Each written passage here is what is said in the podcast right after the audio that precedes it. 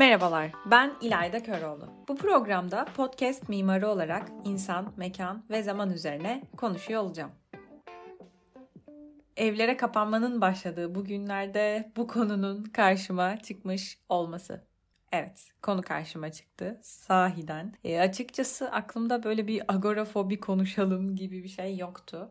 E, bölüm sonunda bu gereksiz detayı paylaşacağım merak etmeyin. Şimdi agorafobi kavramından başlayalım. Kavram şuradan geliyor. Agora açık alan demek Yunanca'da. Daha doğru bir ifadeyle kamusal alan demek. Agoralar bir polis şehrinin siyasi ve ticari işlerini görüşmek üzere yurttaşların toplandığı bir kent meydanı gibi.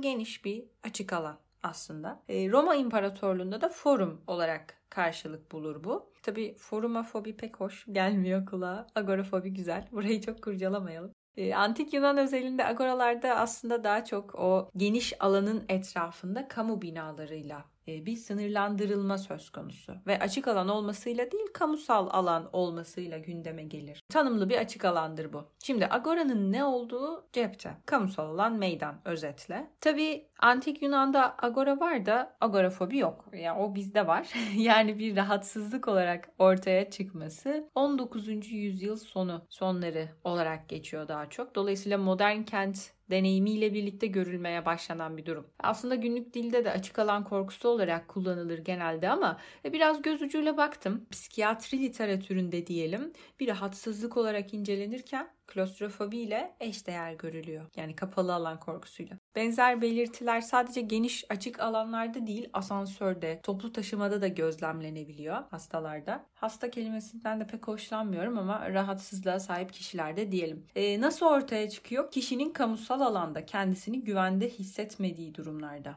Belirtileri neler?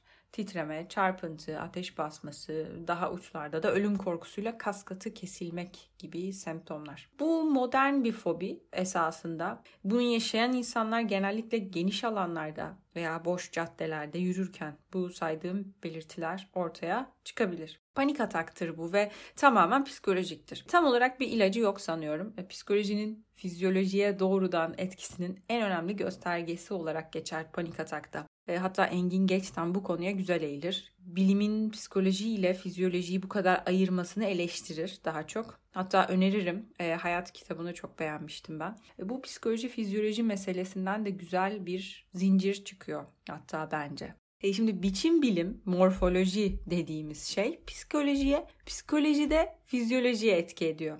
Açalım bunu.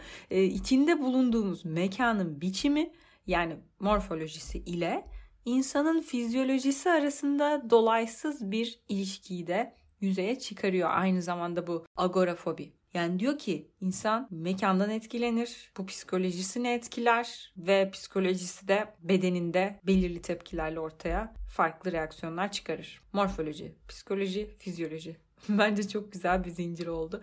E aslında bu korkuyu arttıran temel faktör mekanın sınırlarının belirsizliğidir. Yani alabildiğine genişleyen, boyutları görme alanı içine sığmayan kent mekanları bu korkunun temel tetikleyicileri. E modern kentlerimize baktığımızda da şunu söylemek mümkün. Mekan algısında görme duyusu ön planda. Ya biz bir göz toplumuyuz. E, özellikle Rönesans sonrası ve 19. yüzyıldan bu yana ağırlıkla. Ee, burada referans verebilirim aslında ilgilenenler için. Richard Sennett Gözün Vicdanı kitabını önereyim. Orada galiba bunlardan bahsediyor. Bu alanda derine inmek isteyenler olursa eğer. Özetle bu korkunun tetiklenme sürecinde insan algısına ağırlıklı olarak görme duyusunun karar vermesi ve bilinmezlik karşısında tutulup kalan insan beyni etkili diyebiliriz. Zaten insanın doğada korunmaya karşı en aktif yani zihnimizi en çok meşgul eden duyusu görme duyusudur. Bir yandan antropolojik olarak da bunu inkar edemeyiz tabii ki. E, fobinin temeline baktığımızda evet bir bilinmezlik korkusu görüyoruz. Peki bu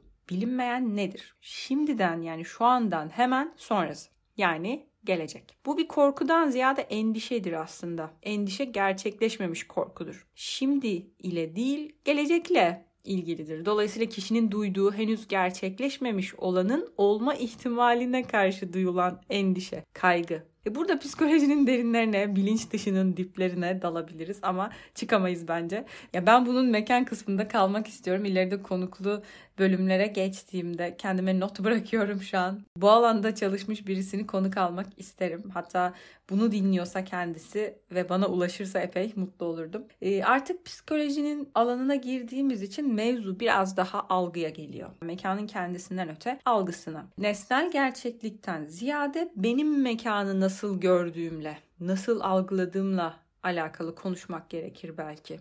Daha fenomenolojik bir perspektiften bakmaya itiyor insanı bu durum. Bu sefer de felsefenin alanında kaybolmamak için tabii biraz mekan teorilerinin üzerine eğilelim. Mekanı bir espas, bir uzay parçası olarak ele alırsak mimari eylem insana kendisini güvende hissettiren sınırlı bir hacim yaratma imkanı sağlar. Frank Ching Mimarlık Biçim Mekan ve Düzen kitabında şöyle söylüyor. Mekan kavranıp çerçevelendikçe ve bir kalıba sokulup biçimsel elemanlar tarafından düzenlendikçe mimarlık varlık kazanır. Ve insan böylece kavramakta güçlük çektiği evrensel boşluğu bir şekilde sınırlandırmış oluyor. E, çerçeveleme dediğimiz şey mekanı daha içe dönük, tanımlı, bilinebilir bir hale getirir. İnsanın en büyük korkularından birisidir bilinmezlik. E, bu binlerce yıllık çabası da o bilinmezliğin içerisinde kendisine bilinebilir, güvenli alanlar çizebilmek olarak okunabilir diye düşünüyorum insanın çabası. Ancak şaşırtıcı olan şu ki agorafobi doğanın bilinmezliği karşısında oluşan bir rahatsızlık değil yine açık alan dediğimiz diğer coğrafi mekanlarda işte deniz, çöl, kır ve benzeri e, pek ortaya çıkmıyor. Hatta bazı tedavi yöntemlerinde bu doğal alanlar özellikle tavsiye ediliyor.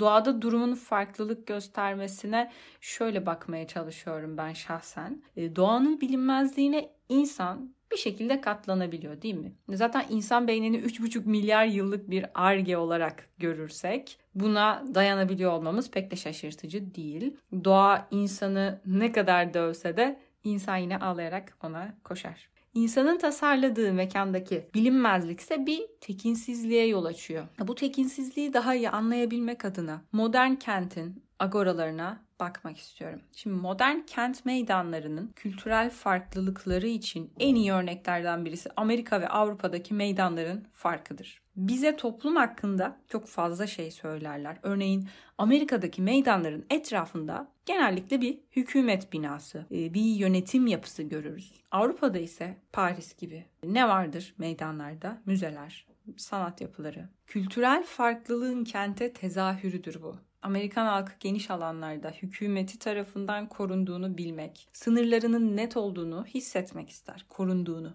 Avrupa'da bu biraz daha esnektir. Zaten yerel bir tarihe sahip olduğundan aidiyet hissetmek için bir üst yönetimi kafasının üstünde görmek istemez. E, sanatı ister. Kendisine alan açılmasını ister. Yine de her şeye rağmen kullanım değeri yüksek olan hiçbir meydan sınırsız değildir. Peki neden? Şöyle ben uzmanı olmasam da az çok okuduğum, duyduğum kadarıyla çocuk psikolojisinde esasında insan psikolojisinin temelinde bundan söz ediliyor. Mesela bir çocuğu fazla kısıtlamamak, ona bir özgürlük alanı tanımak gerekir ama sınırları da çizmek mühimdir ebeveynler açısından. Şimdi fazla sınır baskı yaratırken çok serbest bırakıldığında da çocuk bu sefer kendisini güvende hissedemez. Bu da başka türlü bir kaygı hali yaratır. Agorafobisi olan insanlarsa sınırları hissedemedikleri veya fazla sınırlandırıldıkları bu klostrofobiye de kayıyor tabi alanlarda panik atak belirtileri gösterirler. Odak noktalarının kendilerine yardım ulaşamayacağını düşünmeleri